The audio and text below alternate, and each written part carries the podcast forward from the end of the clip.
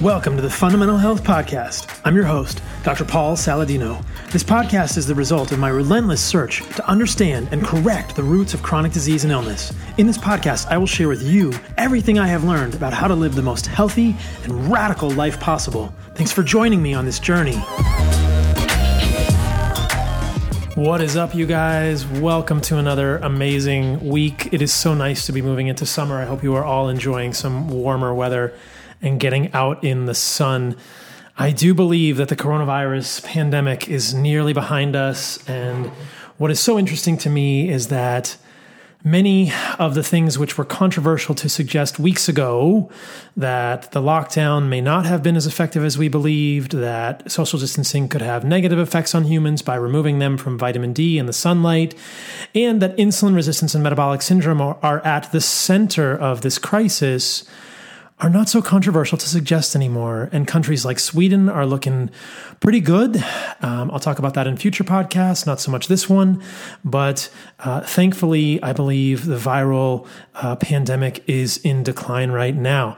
So I am just so grateful to be able to share this information and share my thoughts. I won't always be right, but I will always try to share honestly what I believe um, to be the most honest and authentic representation of how I see the data. But at this point, I would say humbly that um, I think we are learning this virus is not going to wipe out the planet. It's not as deadly as we believed it to once be and that the major risk factors are clearly reversible, as I will talk about in this episode with my buddy Aseem Malhotra. Before we jump in, please check out my book, The Carnivore Code, on Amazon, thecarnivorecodebook.com.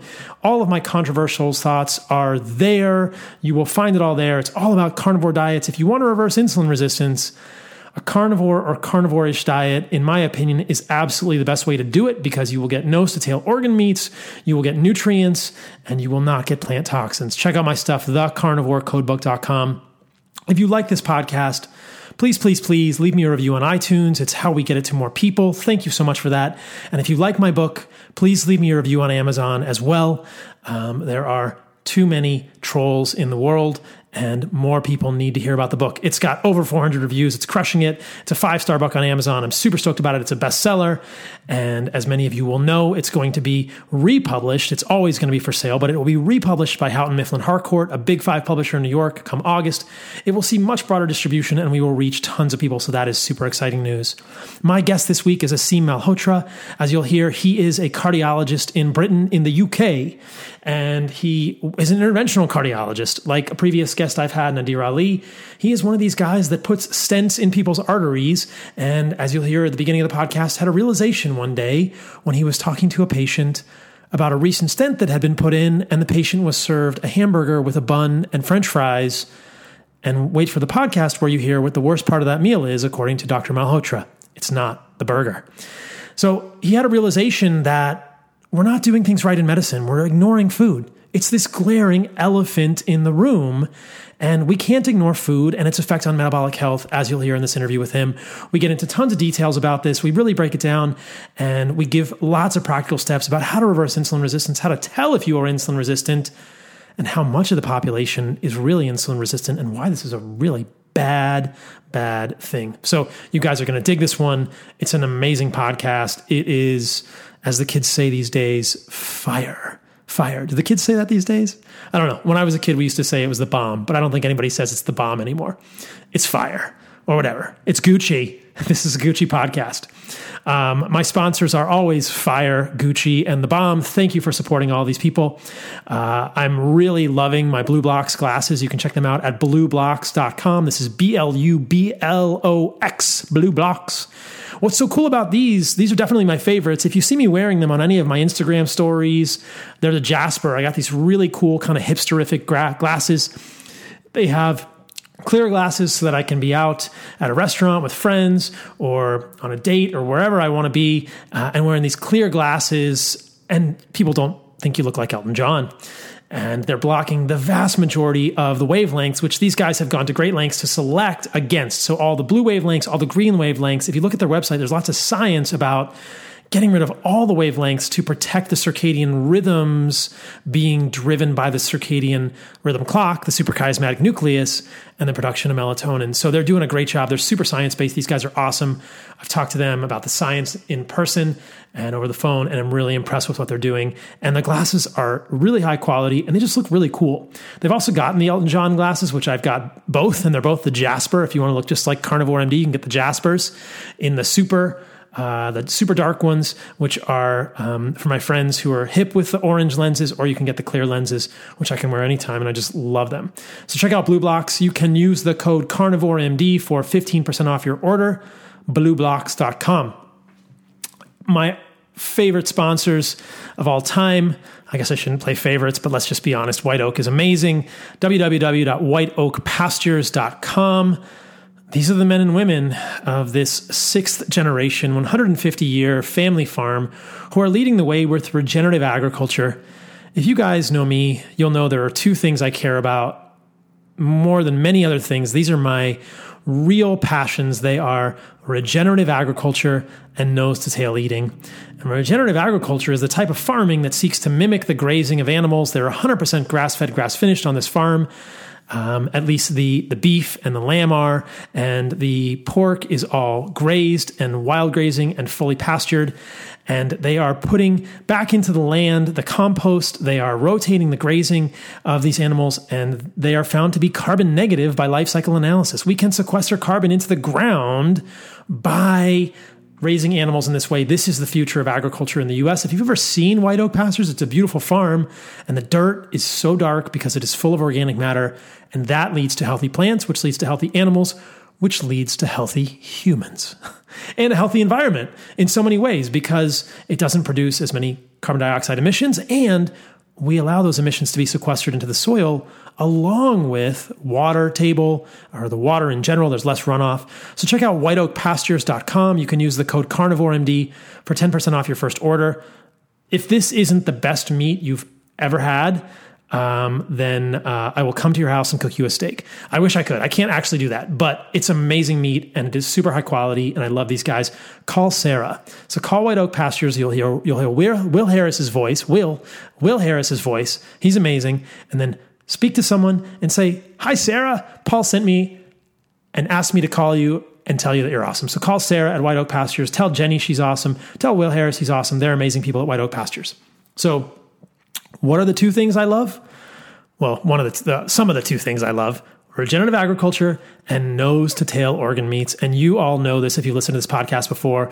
My friends, the men and women at Ancestral Supplements, ancestralsupplements.com, are helping us all get so many more nose to tail organ meats in our diet, and this is crucial for optimal human health. It is really undeniable that our ancestors have always eaten organ meats, they've always treasured them, and we're just throwing them away these days. We're ignoring them. For many of us, it's hard to get spleen or pancreas or liver or brain or collagen or any of these foods because we're just not, we don't have access to them. We're not hunting animals. But Ancestral's doing a great thing by encapsulating these into gelatin capsules. So they'll do low temperature dehydration. This is also known as desiccation. And then magically, there's all these little elves that take the desiccated organs and put them into capsules. That's a lie. There's machines that do it, but we can imagine it's the little nose to tail elves that do it. And then you have liver in a capsule, and the majority of the nutrients are preserved the vitamins, the minerals, the peptides, the magic in there. I can you know, say with a great amount of confidence that if you are not eating organ meats and you add these to your diet, whether in the form of fresh organ meats or gelatin capsules, you will feel better and know that this is working. Give it a try, check it out. Ancestral Supplements is an amazing company with really, really good people that I know personally and um, would go to war with. They are my uh, some of my closest friends and family, uh, not because of the business relationship, but because they are amazing humans. So, and they want uh, the same things that I want, which is really just to help us, our families, our children be more healthy. So check their stuff out. Uh, I've been really digging the collagen recently. As many of you will know, I cut my hand really badly, and I've been taking the living collagen. Uh, I love it. Um, I'm on a huge spleen kick right now, and I'm digging that. And thymus and spleen can be amazing for the immune system. It's always a good thing to think about how we are making our immune system strong, and these organs are critical. So check out spleen, check out thymus, check out collagen, check out all of it. They have so much good stuff at ancestralsupplements.com. You can use the code SALADINOMD for 10% off your order on the Shopify site. They are putting back in what the modern world has left out. And I hope that um, with my move to Texas in the near future, I will be spending much more time with them and that I will see all of you in Texas in the near future. What? I'm moving to Texas? Yes, I am. Listen after the podcast for what is going on with me. I love you all. Enjoyed this one with Aseem Malhotra. It's going to blow your mind. All right, three, two, one, we're live. Dr. Aseem Malhotra, thanks for coming on the podcast, my friend. It's so good to connect with you. Absolutely, Paul. Lovely. Pleasure.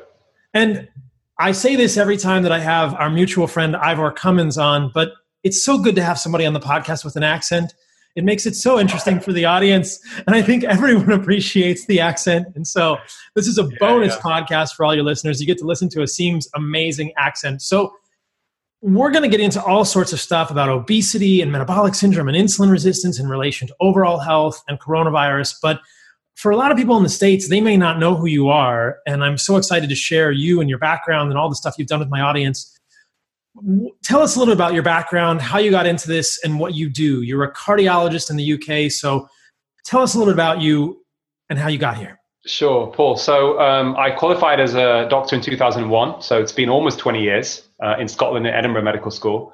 And then I went down the path of pursuing a career in cardiology, and I initially subspecialized in interventional cardiology. So, people don't understand that, essentially it's keyhole heart surgery, stents, treating acute heart attacks, um, and uh, and has been used in, in select patients with what, stable coronary artery disease to open up blockages. So that's where I did my initial training. That's what I trained in, and then coming towards um, sort of the end of sort of 2008, 2009, 2010, I'd started to notice as a clinician working as a frontline doctor in the National Health Service, I was noticing more and more strain on the system and more and more people coming in with obesity and more and more people coming in with diseases and conditions related to obesity, which all are risk factors, as you know, for heart disease. So, in particular, type 2 diabetes, high blood pressure, uh, an abnormal inflammatory cholesterol profile, you know, the increased waist circumference, all of those things I was noticing, more and more of that. And uh, at the same time, we're constantly hearing these headlines every few months obesity this, obesity that. Uh, 2004, you know, the World Health Organization announced that obesity was a global, you know, uh, pandemic, if you like, and we need to do something about it. But none, nothing was happening. And uh, I tried to sort of, you know, what I think there was one epiphany moment for me. I've had several, but one of them was um, I was, you know, it was, it was 2010, I think, and I was working uh, as a um, as a resident, I think is the we call it specialist registrar. So I was training to you know be a fully fledged interventional cardiologist, but now doing procedures independently. And uh, middle of the night, patient comes in. Uh, I was working a big cardiac center in London called Harefield Hospital.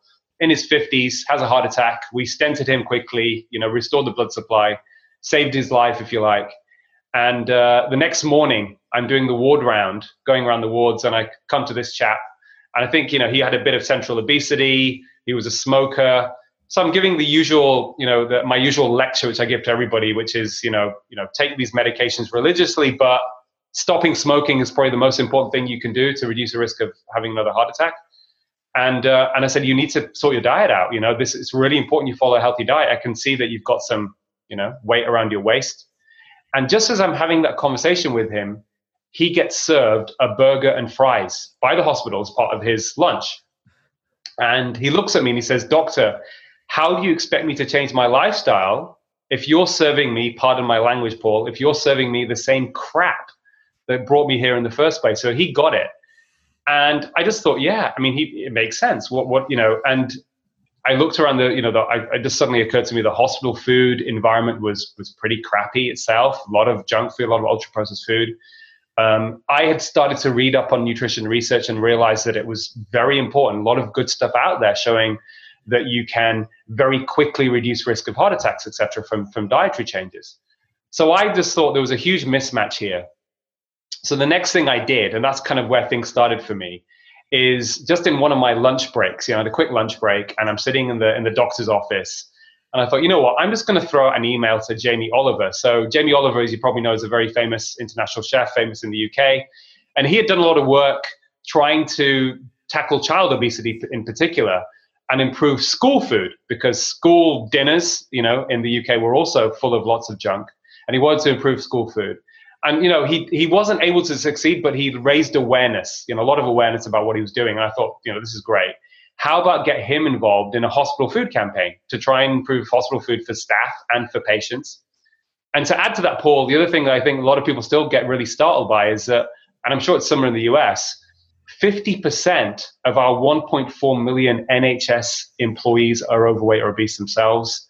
The statistics on nurses is about 62%. So it's clearly an issue of the food environment. Of course, dietary advice potentially yes, which we'll talk about. So um, I thought this would be a good thing to do. And you know, to my surprise, six weeks later, I get a reply from his personal assistant saying, "Dear Aseem, thank you for email. Jamie would be thrilled to meet you. Would you like to come and have dinner at his office and we can have a discussion with a few doctors? So I then go and meet Jamie, who actually is exactly the guy you see him on TV. He's a very sincere, um, really an amazing person, you know, really kind, uh, and you know, he's a good listener, and he was really interested, and there's no arrogance, and he really, you know, wanted to do something about this. So we had dinner. Uh, he cooked for all of us, which was kind of cool. you know, several doctors, and um, and then what happened was he said, "Listen, I support what you're doing, Aseem." But at the moment, I've got so many things going on. It'd be very difficult for me to also get involved in a in a, a campaign improving hospital food. But I can support you. I can give you a supportive quote if you're writing something about it. So then I wrote a news a newspaper article in the Observer newspaper, which is part of the Guardian Group and very impactful in the UK. Um, again, just to give it some context, the Observer's impact was such that Winnie Mandela said the biggest influence on getting her husband Nelson Mandela out of prison was the Observer newspaper's campaign right? So it's a very impactful, respected newspaper. By luck, they liked what I wrote, um, and then they put it again to my surprise as a front page commentary. Um, 2000 and we're talking about 2011 now. I think 2011 February, something like that. They put it as a front page commentary, and uh, and it was something like the, the title was "I Mend Hearts." Then I see our hospitals serve junk food to my patients. So it was a kind of big you know uh, awareness thing, and um, and then things just took off from there. Um, uh, Paul, to be honest, it's just you know it's about um, realizing that you know we as as clinicians, as frontline clinicians, also I believe can have a very important role as being public health advocates as well. So it's not just looking after the patient that comes into the consultation room, and obviously the system, as you know, in the US and even here is geared towards that, but actually thinking about what can we do as clinicians to help those patients stop them coming in, but also making sure that they're empowered when they leave the consultation room with everything going on outside that they are going to be healthier. And um, and I think that's kind of really what I'm about, and that applies not just to the whole issue about diet, but it applies to drugs. But in my journey, that one of the things I discovered to simplify it is that you know a lot of the practice of medicine, a lot of the dietary advice has been unfortunately corrupted by commercial influence, by vested interests. It's corrupted the science. And then we as clinicians are often making clinical decisions on biased and commercially influenced um, information. And if we're doing that, just from a very basic concept, evidence based medicine concept perspective, we're going to get bad outcomes or suboptimal outcomes for our patients. And that's exactly what we've got globally. So I am now kind of one of those people that just advocates for better science, but also in my own clinical practice see, sees what's what works and, and try to you know use examples of patients and and giving patient preference and all that kind of stuff as, as part of how I communicate. I love it. That's such a great story. Thank you for sharing that. And as we were talking about before we jumped on the podcast, you've been beating this drum for years. We're going to talk about all of this in the context of coronavirus. But if people go back and search Aseem Malhotra on, uh, on, on YouTube, they will see that you've been talking about this insulin resistance idea and metabolic health for five or six years. This is not new stuff. And it's interesting that this viral pandemic is bringing it all to the forefront again, or at least we hope that it will bring it to the forefront because mainstream media outlets are not reporting on this issue, which is why I want yeah, to make it a focus of what we're well, talking about here and what I'm talking about. And I love that in that story. Well, you're absolutely right. And just and very quickly on that metabolic issue, you're absolutely right. So 2013. So if we just focus on the heart disease issue, and you obviously know this very well, The dietary advice was influenced a lot by the obsession with reducing heart disease. Saturated fat was wrongly demonized. And I wrote this piece in the BMJ in 2013 called Saturated Fat is Not the Major Issue. And that got a lot of attention because the BMJ press released it and I was on, you know, I was suddenly on Fox News Chicago, CNN International was the front page of three newspapers because suddenly a heart specialist, I think that was the interest really. A cardiologist is saying saturated fat isn't the issue. Cholesterol, we've over exaggerated cholesterol, we've over medicated millions of people on statins. But as you said already, absolutely right, the major issue is metabolic syndrome. So two thirds of people with heart attack have metabolic syndrome. And what I was highlighting in the piece, as well as saying we need to, uh, you know, really focus on sugar and refined carbs, is that this is actually the big issue that we need to be focusing on. And more effective than using drugs for single risk factors, there is a method, there is a way through lifestyle changes. And if we did that, then I think we'd be in a better place. And that same thing is exactly true with coronavirus. There are so many parallels here, and we'll get into all of this. But I love that you said during the story that in 2004, obesity was declared a global pandemic. Like, I, think we've forgotten this that the original pandemic is metabolic dysfunction. And, and we're going to get into where that comes from in detail because it's something I get asked about a lot. And I really want to break it down for all of my listeners. Before we move on, I just want to ask you this question and really clarify this, and we'll see how you feel about it. I think we'll feel the same way. You're standing there with your patient, you just put a stent in his artery, and most of my listeners will know that before I went to medical school, I was a physician assistant in cardiology.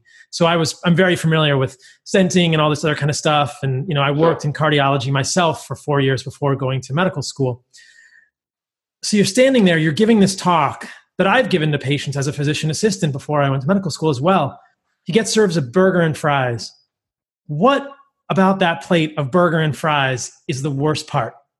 Is it all bad? Oh, you tell me what you think. I don't want to put words in your mouth. Refined carbs. It's, it's the it's the burger bun, and it's the fries. It's almost definitely not the uh, the the actual meat. Absolutely not. I think so too. I think so too. And you know, just for the listener, we did not rehearse this. I just wanted to ask you, you know, in the moment and get 100%. your opinion. But that I think is such an uh, sort of a, a the epitome of the confusion with with um, epidemiology and with food policy and with mainstream ideas around food. Because somebody's going to say that guy got served a burger and fries. That hamburger is killing him. When in fact the meat on that ham that hamburger bun probably isn't the best meat in the world. It's not regenerative. It's not organic. But that's probably the least harmful thing on that plate of food. It's the refined flour, the wheat in the bun. Probably there's added sugar to the bun. There's vegetable oils in the bun. There's these processed carbohydrates in the french fries, which are dipped in deep fried canola oil or corn oil. So that I think is such a crystallizing moment when we look at that plate of burger and fries and we say, is 100% of that bad for that patient? Or is maybe, do we have we had it all wrong for the last 40 years in cardiology and medicine by demonizing the burger when it's the bread and the french fries that are contributing to the progression of his atherosclerotic disease. I just think that's a very interesting perspective to have. Yeah, absolutely. So, absolutely. Yeah. So let's move into the coronavirus conversation. And this isn't really going to be a different conversation. This is the exact same conversation. And like I said, you've been talking about this stuff forever, and I am so appreciative of all the work you've done to bring this to the forefront. What is your take on where we are with coronavirus? And you've been in the media a lot recently as well, noting some really profoundly striking differences between people with metabolic syndrome and insulin resistance and their risk of severe coronavirus versus those who are not. So let's just continue this natural yeah, sort of sure. segue. Absolutely. So I think first of all, Paul, let's just uh, to try and put it in con- context. And I'd written about this in a in a piece in European Scientist a few weeks ago. Is that the uh, you know with all the debate going on, obviously the data has been evolving. We get more and more information. Uh, what's interesting is that uh, there has been initially some comparisons with the flu. So the flu, the infection mortality rate for the flu is about 0.1%, 0.1% or one in a thousand. And the best evidence now suggests that coronavirus certainly is a lot worse, um, but probably in the anything between 0.5 and 0.7% is, is what the data is telling us. Uh, and in particular, though, what, what is uh, most important is it seems to uh, affect those people who are suffering from excess body fat issues. So, obesity, absolutely. But more important than obesity, as you said, is a metabolic syndrome. So, You know, people, you know, in the news they'll be talking about comorbidities. So you and I know what that means. That means blood pressure. That means type 2 diabetes. That means heart disease. That means cancer. You know, so those are the, and of course, age is a massive risk factor. But you don't have to, as you know, you don't have to age with these chronic diseases. They're certainly preventable and to some many, you know, to a significant degree reversible.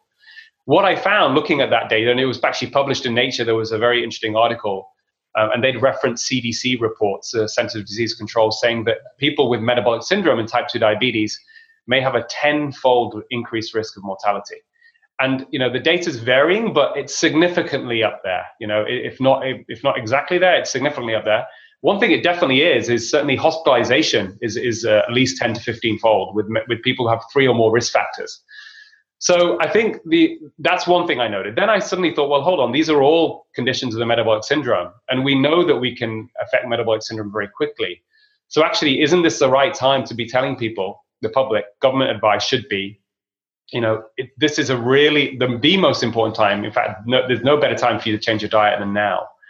And uh, really, that's how I concluded the piece. I think the other thing to mention is that uh, to give it context, and it was a ver- there's a very good paper I referenced from the United States. Uh, even I was quite shocked when I read this for the first time. That only one in eight Americans, 12.2% to be exact, of American adults are metabolically healthy. And before people say this is about older age, well, actually, only one in four aged between 20 and 40 are metabolically healthy. So three quarters of people between you know 20 and 40 adults in the United States are not metabolically healthy, and overall, it's a seven and eight are not. So that's pretty extraordinary. And uh, really, you know, we've been the healthcare systems were already under strain, as you said. The pandemic, the real pandemic, is one of metabolic disease, and uh, COVID 19 is exploiting that. You know, this pandemic we haven't dealt with for many many years is now being exploited by COVID 19. So, actually, this is the time to have that conversation about diet and get people to change their diet now. And as you know, Paul, with your patients, with my patients, you know, a lot of people can even put their type 2 diabetes into remission within a few weeks of just cutting out the starch and sugar and the ultra processed foods. So, so that was really the argument I was making in, um, in, this, uh, in this piece. One thing I would add as well um, a lot of attention has been drawn to people, we use the word BAME over here, black and ethnic minority groups um, who have been disproportionately affected. And as somebody who comes, as you know, I'm a British Indian, I'm of South Asian origin, um, I'm very aware that the prevalence of metabolic syndrome is probably threefold higher than people who are Caucasian. So we've got this condition that's affecting everybody, but it's now disproportionately affecting people from, you know, from African American communities, from South Asian communities because of those conditions that are more prevalent. Now, some of it, of course, is going to be related to social issues, but ultimately the same sort of inputs uh, are, leading to metabolic disease, which is poor diet and sedentary lifestyle and stress and all that kind of stuff. So that is something that again wasn't being highlighted enough, and they were kind of saying, "Oh, it's very complex. There's cultural issues, and we're trying to figure it out." But actually, no, it, it does come back to the same thing, which is you know, in terms of the web of causation, the most important thing you can do is change diet. And and one thing I was thinking about before our um, uh, our podcast today, which I was reflecting on, when people have these debates and discussions about is it about exercise, is it about diet? You and I know there is. I I'm yet to see any evidence that just changing diet or improving your sleep and doing nothing else for four weeks is going to reverse metabolic syndrome. Uh, sorry, is going to reverse metabolic syndrome. So, sorry, just changing your exercise mm. and improving sleep. Diet is the only thing that can do it. It's the only thing that can do it, and therefore just adds to that argument that that is the most important factor. I would have to agree with you, and that's such a very important point. I don't even know why we get into these debates. Like, is it exercise that's most important, or is it food that's most important? But I think that that comes up a lot, and people want to say, is it more important that I go for a walk or lift weights or exercise, or is it more important that I fix my diet? And people, I think that a lot of people want to know that they can eat junk food or want to hear that they can eat junk food and exercise and be okay. And that is a sinister message, in my opinion. And I believe you would agree with that. That is not the right message. And I will actually yeah. read a comment that was posted on another article that you that you had um, recently uh, that you sent to me. So right before the podcast, you sent me a link to an article that you'd written somewhere, and um, one of the comments was this. This is from um, LBC, which is uh, leading Britain's yeah, it's leading Britain's conversation. It's a radio. Uh, they interviewed me on the radio station. Yeah, and they did right. And so the um, I can try and link to this in the show notes.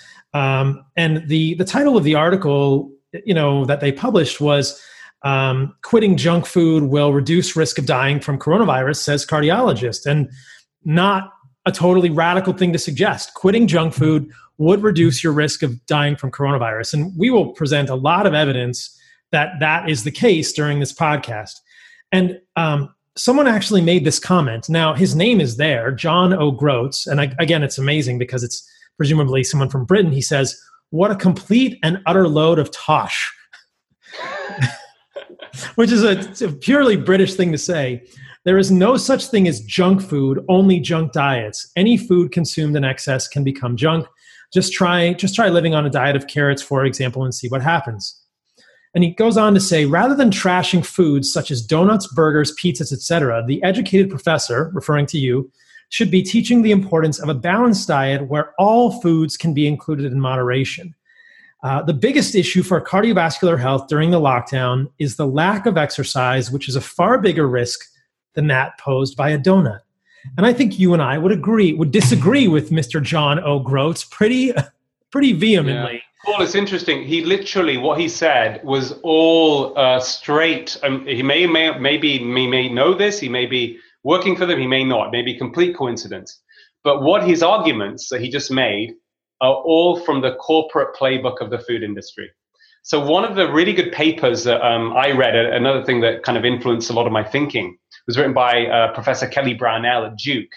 Um, and he wrote this amazing paper, which is open access, which is big tobacco um, uh, li- uh, you know, big tobacco lied and killed millions of people, how similar is big food?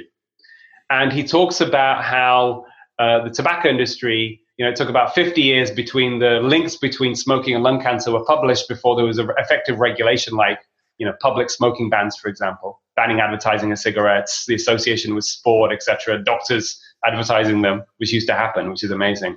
It took 50 years, and the reason for that is because the tobacco industry adopted this dirty tricks playbook of planting doubt that they were harmful, denial, um, uh, confusing the public, right? Confusing the public, and even buying the loyalty of scientists. And what's interesting, this gentleman on Twitter who said this, there are doctors, unfortunately, who also make this sort of argument. A lot of it is probably ignorance, but um, a lot of it comes just from messaging from the food industry because that's their way of deflecting blame onto the individual and confusing the message that actually these ultra processed foods which they are heavily marketed and you know they're going to make you eat more food and they're going to you know contribute significantly to you getting fat and sick these are not to blame this is a personal responsibility issue and that's how they get away with not getting regulated so it wouldn't surprise me you know that if this person had some connection um, with the food industry but that that's the kind of argument they give it's it's really unbelievable. You sent me this tweet as well. This is a an endocrinologist, Dr. Anna Dover. And here she is, me during COVID, Dr. Aseem Malhotra, bring me donuts. And it's this, you know, this video of this person just eating a donut, just mocking you. And clearly the what she's saying, this is an endocrinologist, a a physician that is trained in the hormonal system and presumably, ostensibly, is an expert in diabetes saying it's okay to eat donuts right now. And this is such an important point that cannot be overstated. No, sure. I think to get let's just you know to play devil's advocate and give her the benefit of the doubt, she may have done it in a you know a, with a sense of humor perspective. But see, the problem is in this issue of, of ultra processed food, obesity, a lot of people suffering, getting sick. Um, you know, would she have done the same thing with a packet of cigarettes? Would she have put up, you know, a GIF of a doctor smoking? Would she have done that? And the reason this all happened, this Twitter storm happened, is because I actually reacted to uh, a National Health Service trust who was um, very proudly declaring that they were happy that Krispy Kreme Donuts had donated 1,500 donuts for free to NHS staff. And uh, you know, this is again a marketing stunt and a deliberate exploitation by these companies. This is not the, you know they're to make profit. It's the association of those foods with with people in hospital. And this is something that it, they've done for a very long time, these sorts of companies. What many people won't know, well, certainly was before our time, in the 30s and 40s, there was initial concerns about smoking that were being raised through the science. And uh, what the tobacco industry did in the, in the early 50s is they started using doctors to advertise cigarettes. So this is exactly the same sort of thing. So, you know, one cigarette, you know, one donut is not going to kill you, but neither is a cigarette. But the problem is it's about legitimizing the acceptability of these products by associating them with healthcare professionals. It's a problem. And that's what I took issue with. And I think we need to be very clear that I believe this 100%, and I believe you do as well. You cannot out exercise a bad diet. We are talking about molecular mechanisms at the level of the mitochondria. We are talking about reactive oxygen species signaling and insulin resistance at a cellular level that will not be changed by going for a run, lifting weights, or anything else. You cannot out exercise a bad diet. And to legitimize these foods is an extremely dangerous slippery slope. And I think that it's really insidious what's happening. I will I will screen share just so everyone can see. I, I showed this earlier. This is the article you wrote in the European Scientist. It's a fantastic title. Maybe I'll even title the podcast this COVID 19 and the elephant in the room, right? So, this is a great article. Yeah. And as you say, there's plenty of data. There are many references in here. Um, this is really the take home and the, the focus of this podcast obesity, the real killer behind COVID. As you can people can see there's a lot of references in here. And you highlight this point which is also telling and very sad. 50 to 60% of the 1.4 million NHS which is the National Health Service in the UK are overweight or obese. I would very be very curious to know what the rates of obesity are within the US healthcare system among physicians and nurses and one of the most ah, tender, delicate, taboo issues that I ever encountered throughout my training was the idea that perhaps obese physicians are less likely to talk to their patients about dietary change. And how could they? Last week on the podcast, I had my friend Dr. Tro Kalayjian on. Dr. Tro used to be 350 pounds. Is a 350 pound doctor who's now down to 190 through a low carbohydrate diet really going to be able to look their patient in the eye and tell them that a donut is bad for them it's not going to happen. So we have we have just a an overall idea a paradigm which is highly flawed. So i would encourage people to check out this article that you wrote. As you said at the bottom are all of the references here. It's a great article. And then one other paper that i just want to highlight for people. I've talked about this paper multiple times. You mentioned it as well this is a paper that i talk about in my book the carnivore code this is the one you were referring to where yeah. we get the statistic yeah that one in eight Americans, or 12% of Americans, are actually metabolically healthy. So, this is a fantastic paper. The flip side of that equation is that 88% of Americans can be considered to have some degree of metabolic dysfunction.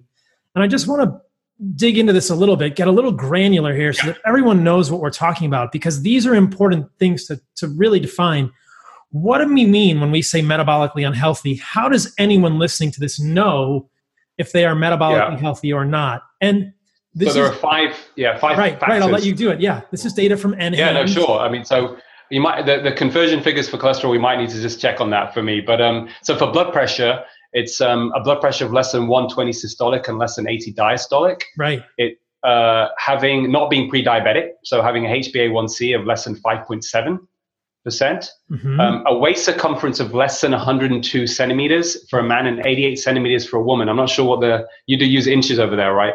Yeah, the but waist. I think we, we, can just use. I mean, people here are familiar enough, and in the paper it says centimeters. Yeah.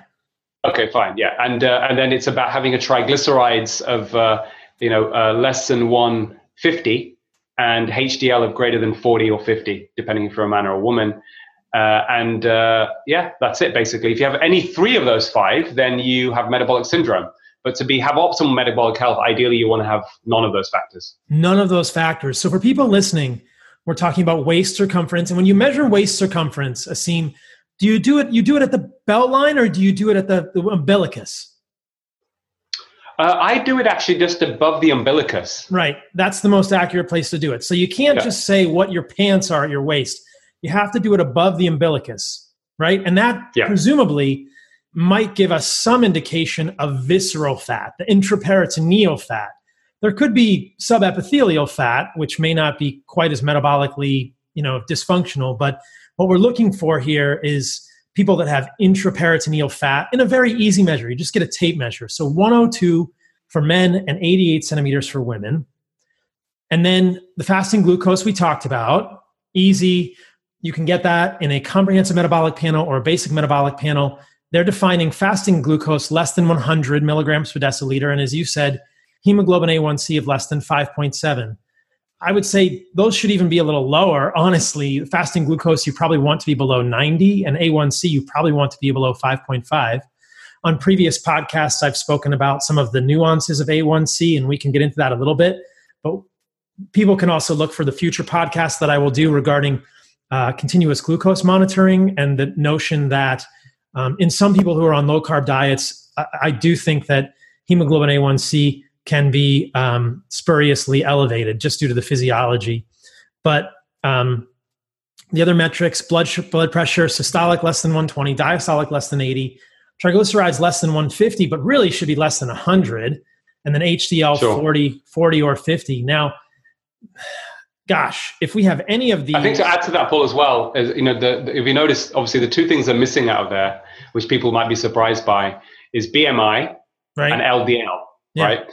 We talk about BMI. You know, obviously it's quite a crude measure, um, but to give it some perspective for people who are watching and listening, is that only one in three. One of the things I mentioned in the article as well um, only one in three people with a normal BMI are metabolically healthy. So I always say there's no such thing as a healthy weight, only a healthy person. You know, so people shouldn't have the illusion of protection if they've been told that their weight is okay. They still may be significantly metabolically unhealthy. And this goes back to what you were saying with many ethnic minorities. This is an important point that I wanted to highlight as well. People can look for an upcoming podcast that I will release soon with my friend Tommy Wood here uh, in the States. And one of the things we talk about in that podcast is that for different ethnicities, there appears to be a threshold of obesity beyond which we become insulin resistant. Americans appear to be able to become the most fat, the most obese before the mitochondria, cellular mechanisms ch- kick in to make us insulin resistant. But many other minorities, Asians, African Americans, as you suggest, Indians, perhaps mostly even Southern Indians more than Northern Indians, but you would know that epidemiology better than me, become insulin resistant more quickly, meaning that you don't look as fat before you become insulin resistant, which is the point we're making here. That you could, uh, I've, I've heard podcasts and heard physicians talk about working with ethnic minorities, whether it's Asians or Indians, and they come into the clinic and they're really not that obese, but they have r- raging insulin resistance when you look yeah. at these other measures or when you Absolutely. look at uh, fasting insulin or some of these other sort of more laboratory measures of insulin sensitivity so being thin is not a is not a um, is not a clear path or not a clear indication that there is sure. absence of insulin resistance we need to look a little more deeply especially in these ethnic minority groups which is why they can be so wildly effective with this but in america we can get really fat which may be a good or a bad thing, who knows, before we become as insulin resistant. So I like what you're yes. saying there. There's no healthy body weight, really. You know, no. it's about much more than that. But just going back to this paper, I'll just finish this for people and they can look this up if they want. Again, this is cited in my book and in your stuff. You know, all these measures, I would add to this as well. I don't know why we don't do more fasting insulin levels. I think if we just checked fasting insulin on people, that would be revealing more often than not. But again, um, the, the conclusion here is that um, only 12.2%, right? Only 12.2% of Americans meet these criteria. So how striking and sad is that? It's just it's just wild and really crazy. So, you know, if we move on to the next piece of this equation, I think we're agreeing about all this. Let, us just share some stuff that's ironic. Have you seen all of the articles published in the, the mainstream news media about junk food sales right now. What are you observing right now about junk food sales? Have you seen what's happening with this? I haven't. I know I, I, something in the states. I think have, have gone up. Right? Are people uh, in lockdown? Are they eating a lot more junk food? They are. So, yeah. amidst that entire conversation about all of the importance of these ultra processed foods and contributing to this illness, USA Today Americans are craving comfort foods during coronavirus cereal, snacks, baked goods fly off the shelves. Another one Cheerios maker General Mills forecasts coronavirus boost to profit. really? like, wow. oh my goodness. And then this one is perhaps the, the best one from the New York Times. I just need the comfort processed foods make a comeback during the pandemic. Um, yeah. Shoppers moved by nostalgia and hunting for larger shelf lives are returning to old standbys like Chef Boyardee and Campbell's Soup. So uh, this is the biggest disconnect that I've ever seen. Um, yeah, I think it's foods, just. I mean, yeah. disconnect, as you say. I think before there's not been any real mainstream discussion. The diet is so crucial to this issue. Um, people obviously don't know um, that you can reverse metabolic syndrome very quickly. So some of the people who argue that obesity is an issue, but this is not the time to discuss it. Um, that unfortunately is, uh, in my view, not not the right advice that they should be giving. So that's probably why that disconnect is, is there. Paul, people, some a lot of people still think this is a very long term type of, you know, it takes many months and years to really get your weight down, etc. But it doesn't. And it's certainly even if it, even if it takes a bit longer to get the weight down, certainly the markers of metabolic syndrome improve quickly. So yeah, I think that's unfortunate. And of course, we understand why the, the stress response going on right now. Everyone's you know a lot of people are very frightened by this whole coronavirus. And you know what happens when you're stressed? You're more likely to eat these sorts of foods. You know. So this is a little bit of a segue, but I don't know. I don't watch much TV in the U.S., but one of the things that I've been seeing on the media is there's like we said there's been no discussion of this connection between metabolic syndrome and and the illness. And i heard you talk about this with ivor cummins and i think this is such an important point to highlight to people. One of the biggest questions i've got as i've been talking about this is okay i get it. Changing my diet improving my diet. And I, in this podcast i want to get to how you think we can do that and what that looks like. Will improve my metabolic health. How fast does that happen and you cited this paper that I've got pulled up that we're going to look at in a second that shows um, that in obese children, replacing sugar in their diet with starchy carbohydrates, meaning real food, um, resulted in improvements across the board in insulin function, insulin sensitivity within nine days. Do you want to talk about this a little bit? How yeah, fast? How it's fast can we reverse metabolic syndrome? This is the key. Well, I mean, within days you can in certain people, absolutely. Uh, you know, that paper was done by, um, that research was done with a friend of mine called Robert, Professor Robert Lustig, you know. And uh, the, the, blood pressure improved, the waist circumference dropped, uh, as you said, insulin sensitivity improved. So, you know, it, that's, it's fascinating. Of course, you know, it's a, it's a select group of people with obese, you know, obesity and, and have those metabolic abnormalities. But, you know, those people are the, are the benefit the most and also have the, the quickest reaction um, as you can see there. The, the, and, and they kept the, I think the point was being made in this paper, the calories were kept the same. So the carbohydrates were the same, but it was, it was fructose, specifically getting rid of the, the fruit juice and the sodas that had the big impact. Um, so uh, I think that's pretty interesting that, you know, it's another, it's another nail in the coffin to the, the calorie hypothesis. All calories are not the same. You know, they're, they're all, they're all metabolic, they're all treated differently. So uh, I think that that's a crucial point it's a crucial point that um, so I just screen shared. I'll screen share the article one more time in detail to, to show. So the title of the article is "Effects of Dietary Fructose Restriction on Liver Fat, De Novo Lipogenesis, and Insulin Kinetics in Children with Obesity." Um, Robert Lustig, I believe, is one of the authors on this paper. And as you said, it was only a nine-day study. They had all the meals provided they had the same energy and macronutrient composition of their standard diet, meaning they did not even go low carb. They all they did was substitute starch for sugar, yielding a final fructose content of 4% of total kcals. And they may say in the paper what the, the prior fructose uh, fructose content was, but they didn't change the macros, meaning they didn't change the ratios of carbohydrates, fat, and protein. They didn't change the calories. It was isocaloric all they did was take out sugar and sugary drinks. And the results are striking. Within nine days, it was a nine day study, liver fat decreased, visceral adipose tissue, that adipose tissue inside the peritoneum that is associated with metabolic dysfunction decreased. A little more complex measure called de novo lipogenesis area under the curve decreased. And the changes were irrespective of baseline liver fat. Their conclusions are striking short term, nine day isocaloric fructose restriction decreased liver fat, visceral adipose tissue, de novo lipogenesis, and improved insulin kinetics in children with obesity. These findings support efforts to reduce sugar consumption. Do you think so? Like, and yet, you know, we're drinking more sugary drinks now, we're eating more sugar. And I think that if we did the data, we would see people are getting fatter during the quarantine. So this is a really strong paper, or at least a strong answer to the question that a lot of people have been asking me, and I'm sure you. Okay, sure. I want to change my diet. How fast can it happen? It can happen in less than two weeks. And to me, the very striking conclusion here is that we've been in quarantine for six weeks. No, I know. We could know. have we could have reversed metabolic dysfunction, improved all of these measures in millions of people, and saved tens and thousands of lives if this had been the mainstream messaging. Don't you agree?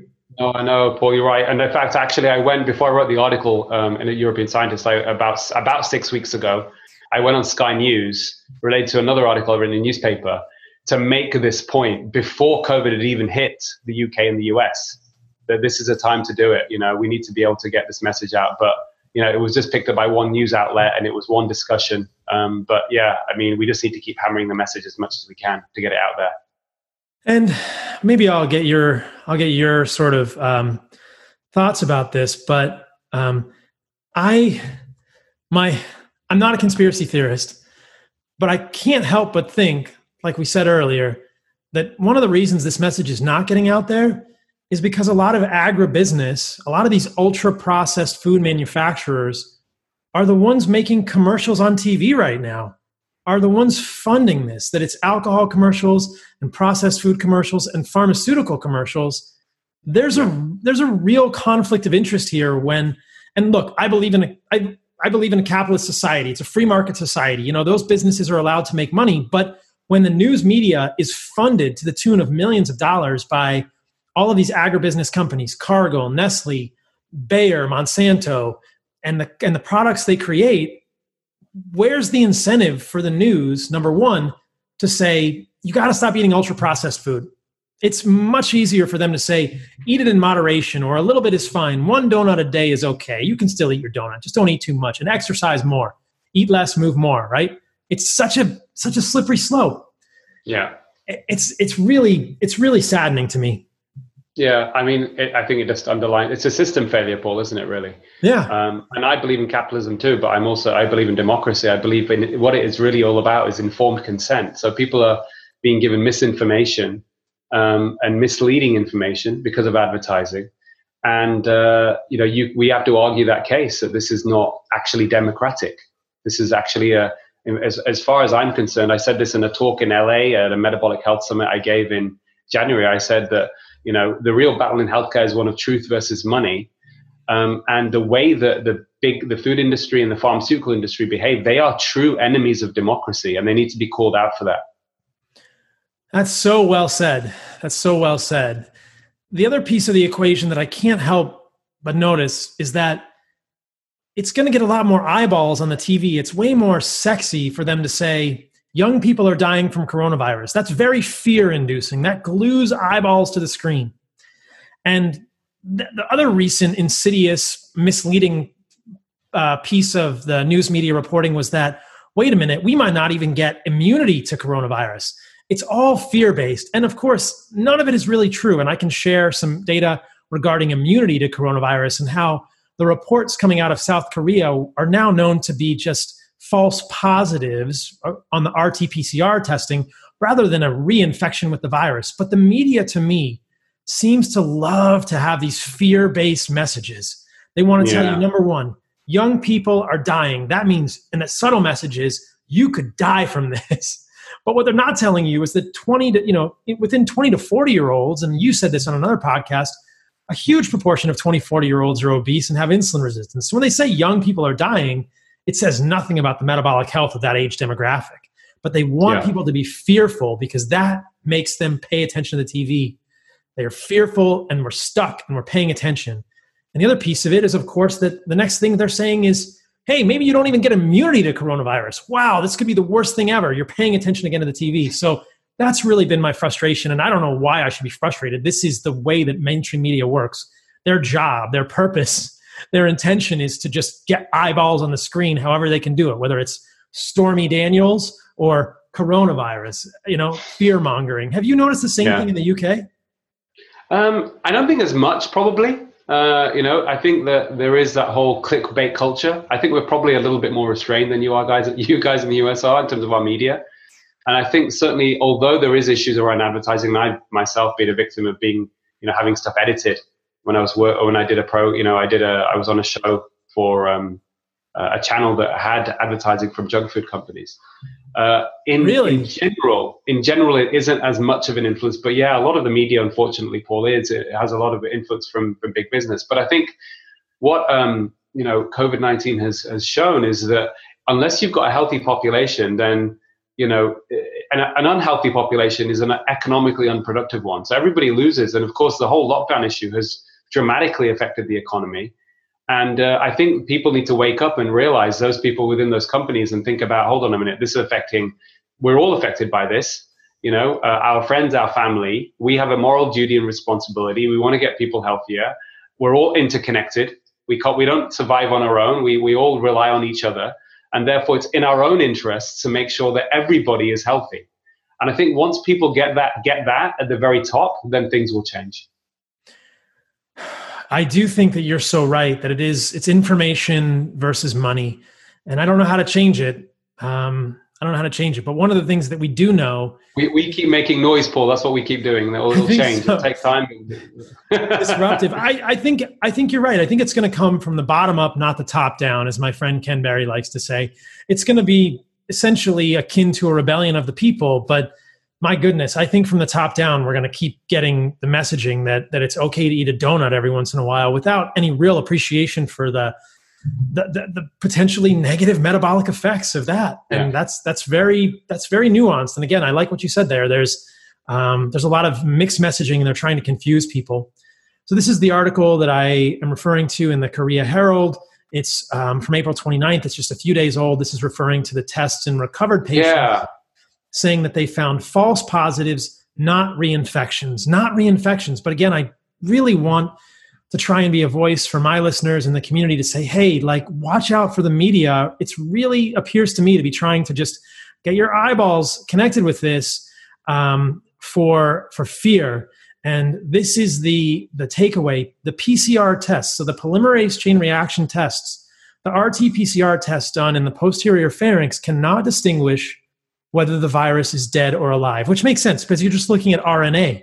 So you, and that can lead to false positives, which means that the test is positive, but somebody doesn't actually have a true infection with coronavirus going on. And that is yeah. to me very, very misleading. So, and then I just want to see this. Maybe that screenshot didn't work. Let me try one more time. Um, there you go. So this is a really great paper. Did you see this one? Um, in patients with uh, the, yes, I did see that. Yeah, yeah, yeah, absolutely. Really striking. And Paul, actually, that's something we've known about in medicine for a while anyway. You know, right. glucose control, even with MIs, heart attacks, going back when I was a junior doctor, was we, you know, those patients that had high glucose were put on insulin infusions immediately because data suggested they had better outcomes. So, you know, that's one thing I wrote about when I wrote this article. I was like, hold on a minute, this is something that it's, almost, it's the basics of medicine. We know that poor glucose control is a risk factor for adverse outcomes for many things, but it, infection is one of them. So it's not surprising. It's interesting. It's, I'm glad they've done that study, but it's not surprising. And this is published in Cell Metabolism. I mean, all of the cell journals are about as prestigious as you get. The, the takeaway is in type 2 diabetes, type 2 diabetes correlates with a worse outcome for COVID 19. Uh, the authors, Zhu et al., show that among 7,300 cases of COVID 19, type 2 diabetes is associated with a higher death rate um, but diabetics with better controlled blood glucose die at a lower rate than diabetics with poorly controlled blood glucose. So, what they're talking about here is variations in glucose control. Uh, this gets back to the what'll be a really interesting future conversation about continuous glucose monitors that I'll have on this podcast and how you can tell how well controlled your blood glucose variability is. This is really the problem with blood glucose is it's hard to get an idea of how the blood glucose is varying minute to minute, but that's really a very a very valuable indicator for the overall metabolic health. Is it's not so much where's where's the blood glucose, it's how much is it going up and down. When you put a continuous glucose monitor on someone, you can see that, but that blood glucose variability again is just is is a real proxy for this insulin resistance, which we know affects um, immune status. So uh, I, I don't know how anyone could ignore this. And then I don't know how, in the midst of that, we can have memes with people eating huge donuts, which are sure to make your blood glucose go all over the place. It's crazy stuff. Yeah, no, absolutely, absolutely. I think yeah, we we need to keep just pushing that science and educate our, our colleagues as well, Paul, because you know uh, a lot of our colleagues, di- diabetes specialists, have got, have have been um, you know they've been indoctrinated by the calorie hypothesis. Not that a cal- not just a calorie is a calorie, but there is this unfortunate um, mindset uh, which is also to, to yeah the, the obesity is the cause. So obesity is the cause of type 2 diabetes and therefore it's just about keeping a healthy weight. You know they're not that's that's another pro- big problem. Um, and therefore it doesn't matter where your calories come from as long as you keep them down. And that's why people like you know these diabetes or endocrinologists genuinely actually probably believes that in the in the calorie hypothesis and therefore doesn't think donuts are an issue yeah, so let's dive into that a little bit, and that will probably bring us to the real the real takeaways of this podcast for people. How do we get insulin resistant, and how do we correct it? And there are, I think, there are many ways to do this, or there are, yeah. there are more. There's more than one way to uh, achieve insulin resistance, and there's more than one way to fix it. But let's talk about both of our perspectives on. Why don't you just start with? And we've kind of talked about this, but let's just drive the point home in your opinion, how do people become insulin resistant? Why is it such a big deal? And then how do we get out of that? Yeah, I think there are four factors. I think the diet is probably the most important. Um, right. A diet that is high in ultra processed foods and refined carbohydrates. Uh, I think that if people were eating more whole foods that were keeping them that were nutritious and certainly had cut out the sugar, then the chances are they won't develop any degree of significant insulin resistance. So I think that's uh, the, the general population issue has been around that, about the fact that ultra processed foods is now more than 50% of what we consume, certainly in the UK, which is pretty extraordinary. I'm sure it's similar in the United States. So basically anything that comes out of a packet that has five or more ingredients, usually with preservatives or additives, um, and is high in, you know, often high in sugar and starch and unhealthy oils and devoid of nutrients. You know, even modern bread, packaged bread, Paul. I mean, certainly I've seen in the UK, but certainly in the US, I've spent a lot of time there. People picking up bread from the, you know, look at the ingredient list next time you go in, into the grocery store. And if it has five or more ingredients, just don't buy it. You know, don't buy it. So uh, the ultra processed food, I think, is a big issue from a diet perspective. Of course, I think exercise is important, but the most important thing is to not be sedentary for long periods. So don't sit for more than 45 minutes you know, the terms of the data on longevity and the blue zones, etc. There are no gyms in these places. Listen, I'm obsessed with the gym. I do it because I feel good and I feel great mentally, and it's good for strength and that kind of thing. But when it comes to longevity, the simple thing from exercise is just doing brisk form of exercise, whether it's walking or cycling or whatever, for 30 minutes a day is the best thing you can probably do. Uh, or, you know, it's certainly enough. Um, poor sleep, not getting enough sleep, not getting at least seven to eight hours of sleep, you know, that certainly impacts on insulin resistance. And related to that is stress, Paul, as well. I think that's another big issue. And of course, all of these things combine. If you're stressed, you're more likely to eat bad food, you're more likely to get poor sleep, etc. So all of this becomes a vicious cycle. So those are kind of the four things I would identify um, as being factors. Other things that haven't been measured, but certainly make sense, and I think is also uh, you know the, the stuff around um, you know mental health, also related to stress, is about you know social connection you know, relationships, meaningful relationships. All these things are really important in reducing stress and probably have some impact on health as well. I agree with you completely. And I want to dive into, I just really want to clarify for people. I like what you said there ultra processed food, five or more ingredients. Ideally, it would be no processed food. There's no label because you're not buying anything in a package. But it's simple. It doesn't have to be a carnivore diet, even though people that listen to this podcast will know that I'm an advocate for a nose to tail animal based diet or a carnivore-ish diet. It doesn't even have to be that way. As the study from Robert Lustig shows with those obese children, you can keep calories the same, you can keep macronutrient ratios the same. You don't even have to eliminate carbohydrates. I think that elimination of carbohydrates for people low carb diets can be an effective way to improve insulin resistance, but you don't have to do that. No. It may sure. be as simple as removing sugar, sugar sweetened beverages, and vegetable oils from the diet, which is the majority of the place we're Absolutely. getting those is these ultra processed foods. And I love that you Absolutely. highlight. I mean, of course, exercise, get out, move around, and then you know, surely you've seen this data that's coming out now with vitamin D. I mean, sure. Hopefully, exercise outside. You know, vitamin D insufficiency is prevalent in severe COVID 19. This is a striking paper. It's a small study, but um, they defined vitamin D insufficiency as I think less than 30 nanograms per ml. And they found that um, there were much higher rates of severe coronavirus in patients with, with low levels of vitamin D. And there's, you know, there's more papers like this coming out now. And again, to my dismay, I haven't heard many of them reported in the media. Evidence that vitamin D supplementation could reduce the risk of influenza and COVID 19 infections and deaths. I don't know why this is not headline news. Um, probably because yeah. we're in the middle of a lockdown, which has variable efficacy, but um, and and telling people there's that, a lot more emphasis, unfortunately, in the news getting around these drugs, which have not got any proven evidence so far, and probably not going to be very effective. I, I fear. Yes, I agree with you completely. That everybody wants to talk about hydroxychloroquine, they want to talk about remdesivir, and they want to talk about a vaccine, a vaccine, especially if you're Bill Gates. But you know, it's just I think that there might be mass riots in the street if the media came out and said, "Oh, by the way, vitamin D is super important to being healthy from coronavirus," and people might realize, "Wait a minute, you've told us to shelter inside for the last six weeks." Is there a little bit of con- a conflict here? That's crazy. Yeah.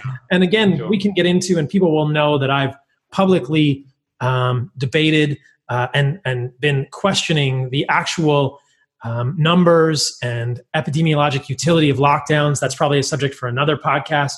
Um, there's a guy walking into my apartment building right now with a pizza, not for me, but someone else. I'm, I'm judging him a little bit, thinking you need to be hearing this podcast right now, my friend.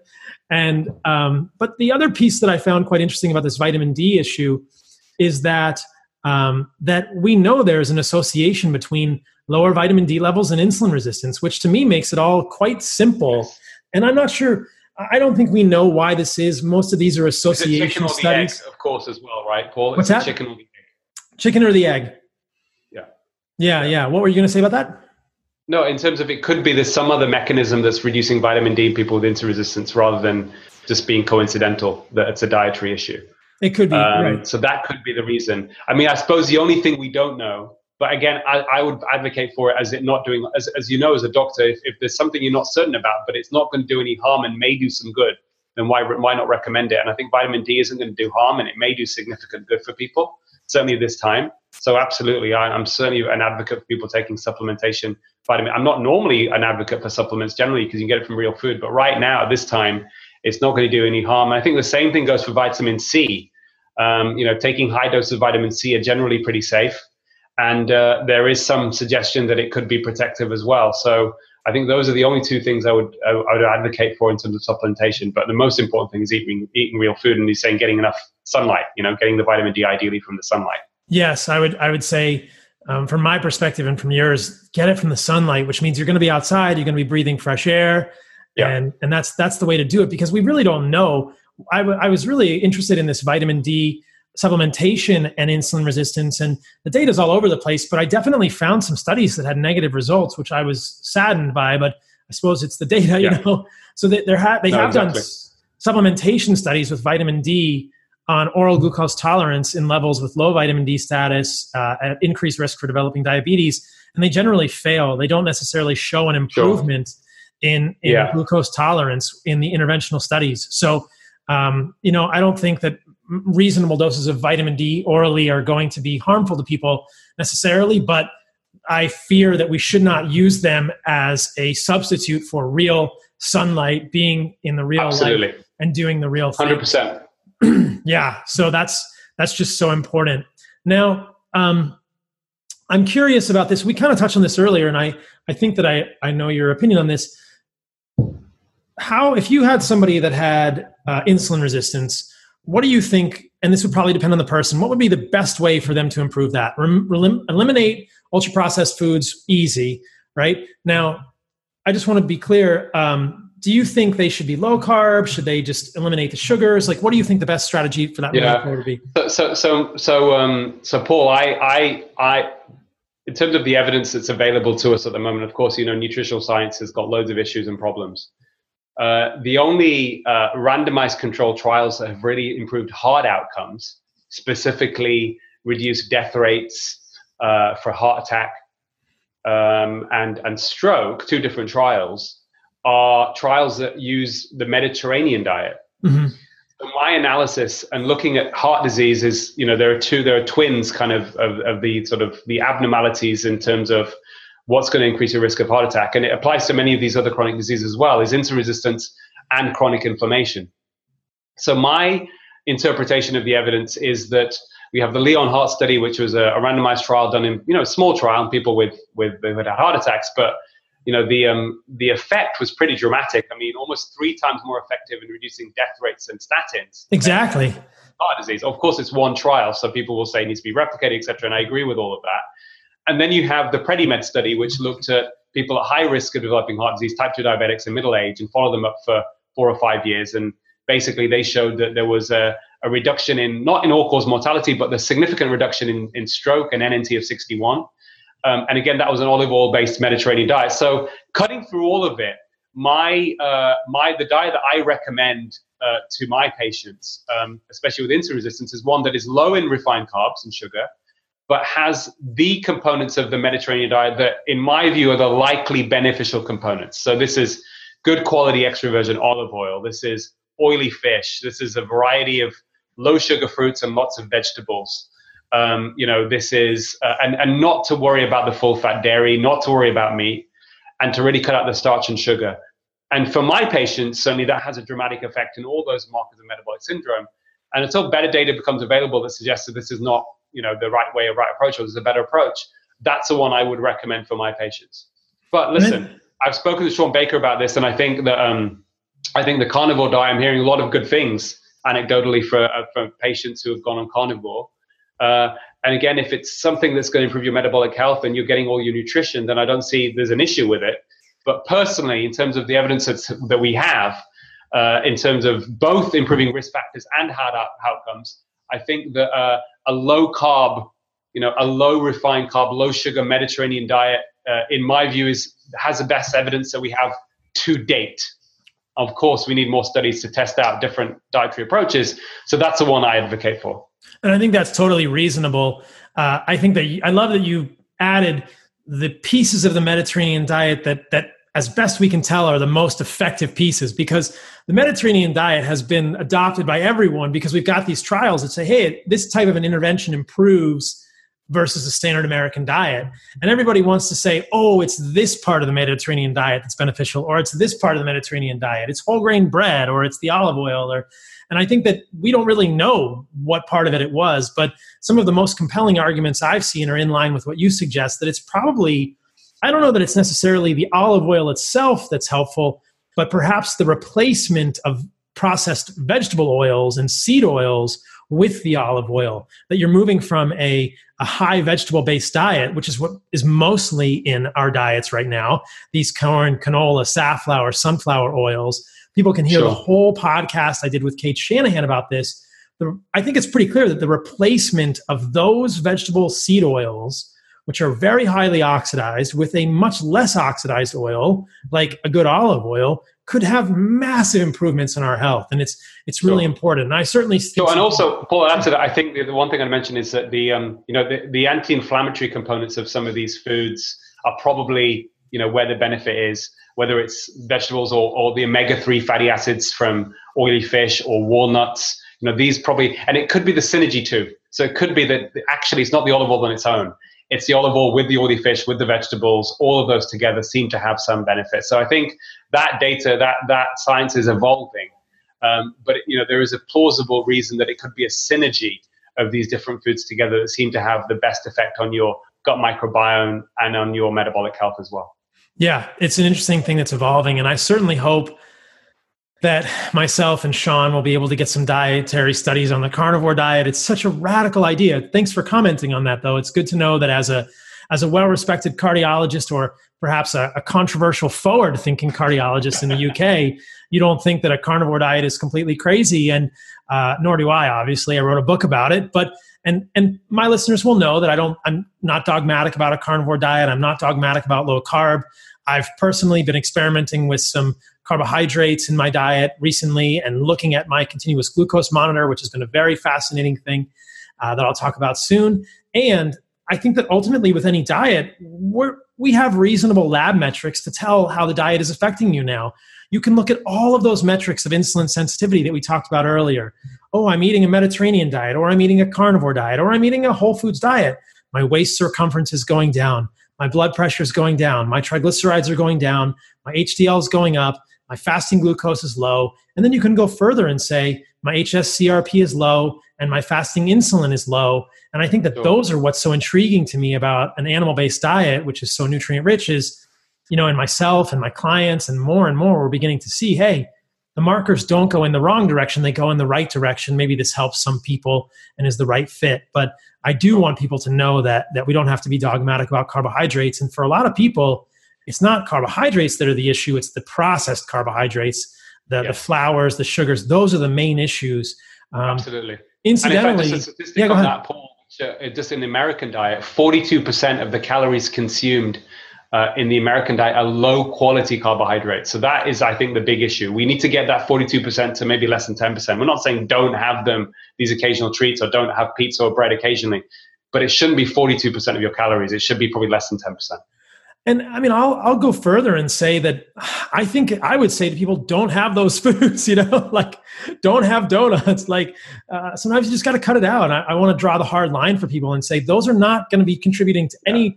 A bit of health in your life at all. And and you know that that poor guy walking in with the pizza, like, man, you know, that's you're going in the wrong yeah. direction there. And uh, again, this is a free country and people get to do what they want. But um, I want people to understand that those foods, even in moderation, can can cause the markers to change uh, temporarily. Absolutely. I mean, we see this like in almost instantaneously. Someone can eat a high sugar meal or a a meal of these processed carbohydrates, and again, we're drawing a clear distinction between processed carbohydrates and non processed carbohydrates.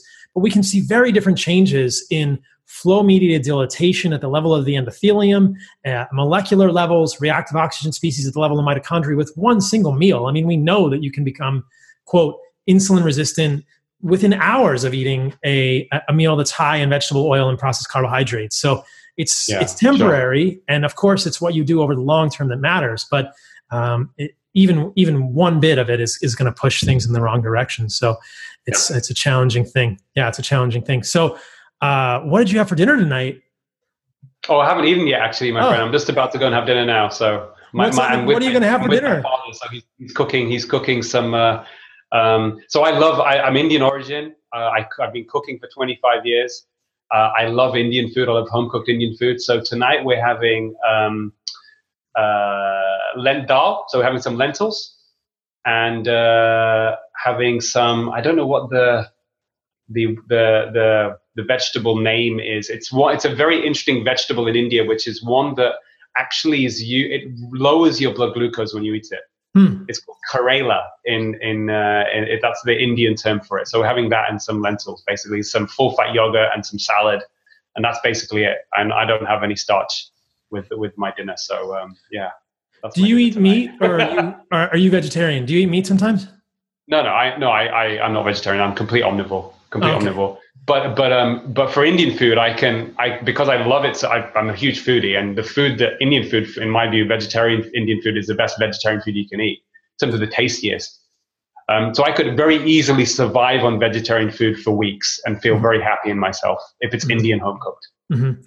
And we didn't have time to talk on this. I have to get you back on the podcast, but I know you've done so much in your own work and on your website, which I'm going to show in a moment about statins and cholesterol. Where can people find more of your stuff in the future if they want to work with you or if they want to learn more about sure. um, your perspectives on this stuff? Yeah, sure. Uh, so, Paul, I um, I'm on Twitter as Dr. Aseem Malhotra. Uh, Facebook, I post a lot of things on my Facebook. This again, my name, Dr. Aseem Malhotra um, Instagram, lifestyle medicine doctor. And then my website does actually, you know, if people want to get in touch with me or they want consultations around things like statins and cholesterol and trying to understand how they can prevent or even manage their heart disease. And, you know, I'm, I'm available for those as well. Those are both UK and international based consultations that I do. And that's draseem.com and you do it internationally. Absolutely. Great. So here's the website and all that good stuff if people want to see that. And then you'd mentioned this article as well, which people can find, um, which is a great um, thing. And it's my co-author is my our mutual friend James DiNicolantonio. is yeah, time and that, and that, that this paper kind of gives the evidence or argument for the kind of low carb Mediterranean and where that evidence is from and how quickly one can reduce one's risk um, for risk factors, but also probably death rates and heart attacks within you know probably weeks to months of just changing diet. And that's, I think that that's one of the biggest takeaways that I want to share with people on this podcast. This can happen fast. And in the six weeks of quarantine, we could have reversed it all. Absolutely. So the title of this paper is It is Time to Stop Counting Calories and Time Instead to Promote Dietary Changes that Substantially and Rapidly Reduce Cardiovascular Morbidity and Mortality. I love it. All right. So I didn't warn you about this, but the last question I always ask people on this podcast it's a left field question. What Go for it. i- what is the most radical thing that you have done recently? And I'm a child of the 80s, so I'm thinking of like, you know, however you want to define radical, but I love the word radical. So, what is the most radical thing that you have done recently, my friend? Oh wow. Uh, probably um, called out the British Prime Minister uh, and suggested that because he's significantly overweight, that's why he got very sick from COVID nineteen. Um, I, a lot of people said it needed to be said, and it wasn't there in any way, obviously, to fat shame. That's not what I'm about. It's actually about to highlight something as a doctor, an observation, and how the rest of the cabinet who were slim didn't get sick, and probably the weight was a big factor with the prime minister. So that's probably uh, is that the kind of question you wanted to, or was it more? That's amazing. That's the best answer I could have. That's amazing. And and so you know we're here in the U.S. Um, you know, we'll just talk about that a little more. His name is um, talk Boris about Johnson. Boris Johnson. And Yeah. you you had even messaged me, or someone had said that uh, I think this had been published in a paper that or an article that you had um, you know talked about even before coronavirus. People were worried about his health. Yes. And th- even though he was cycling to work every day, even though he was exercising every day, Yeah. he was gaining weight and he was metabolically unhealthy. Now, Yeah. interestingly, the mainstream news media paradigm or a message was that healthy prime minister gets a severe course of coronavirus. And you think, the guy's clearly got some obesity. He doesn't look very healthy. Yeah, well, in 2018, his BMI was 35. I Uh-huh. don't know how much weight he's lost since then, but it doesn't seem to be. He does seem to certainly have the central obesity issue. Um, and really, I'm hoping, you know, it, it got a lot of pickup, and it's all been quite positive. I mean, there's been a bit of trolling on social media, but actually, the mainstream media wanted to hear what I had to say, and I was on Good Morning Britain. I wrote an article which was featured on the front, front page of the Telegraph newspaper here, and it's been an ongoing discussion since then.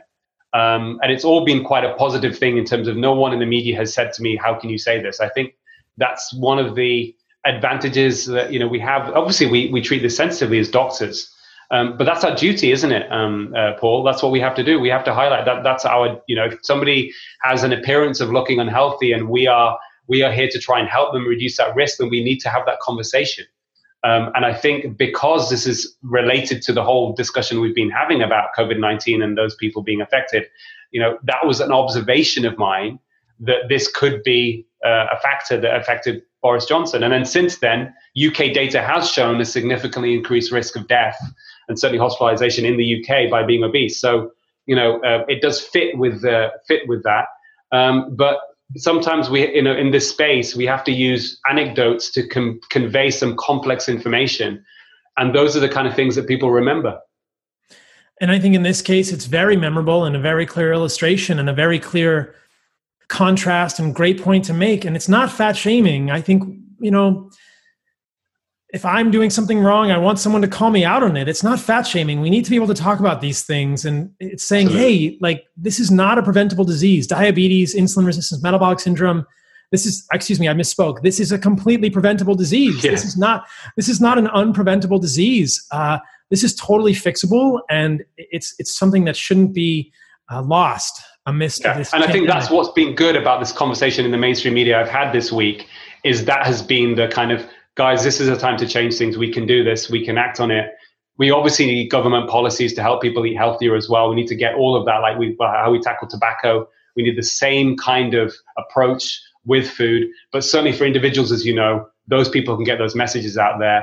But let's let's let's work on it because uh, another pandemic could happen uh, in the next few years or a similar virus and will happen. healthier population we can handle it.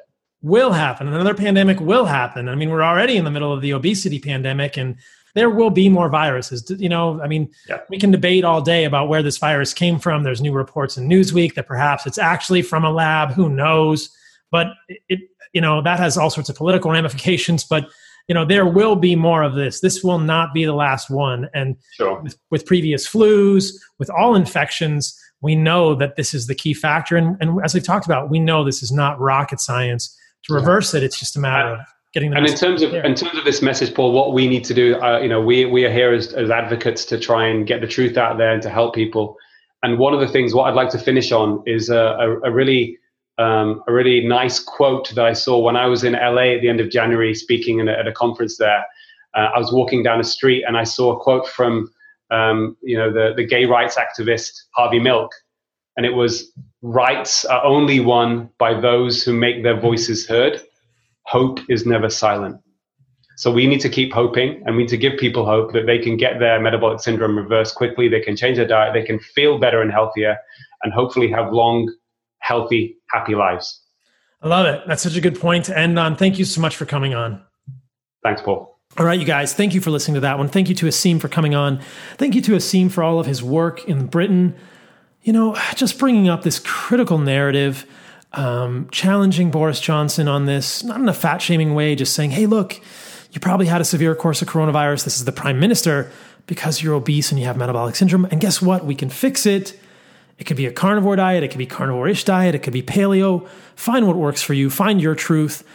I just want to offer you guys what I have found to be the most efficacious thing for me and my tribe uh, you don't have to follow it dogmatically. And I think that we're all still learning. But check out my book, The Carnivore Code, thecarnivorecodebook.com. And please leave me a review for the book on Amazon. Leave me a review for this podcast on iTunes. Please check out my sponsors, BLUblox, blublox.com, ancestralsupplements.com, and whiteoakpastures.com. I'm singing them today. I'm singing them. Having a good day in San Diego, you guys. Just so you know, these coronavirus podcasts are getting recorded in real time. It is Sunday. This is less than 48 hours until this podcast will be released. I'm sitting in my house or my apartment in San Diego, soon to be Austin, recording a podcast with Aseem on Sunday morning, trying to bring you all the most up to date information that I can about coronavirus. I've got a bunch in the uh, storage tank that will be out after coronavirus, but I really want these coronavirus podcasts to be timely and up to date with regard to data. So let me know how I'm doing. Leave me a review if you can. I love you all. Stay radical. And uh, yeah, I hope to see you all in Austin very soon. Let's go for a swim in the lake. All right, guys, take care. See you next week.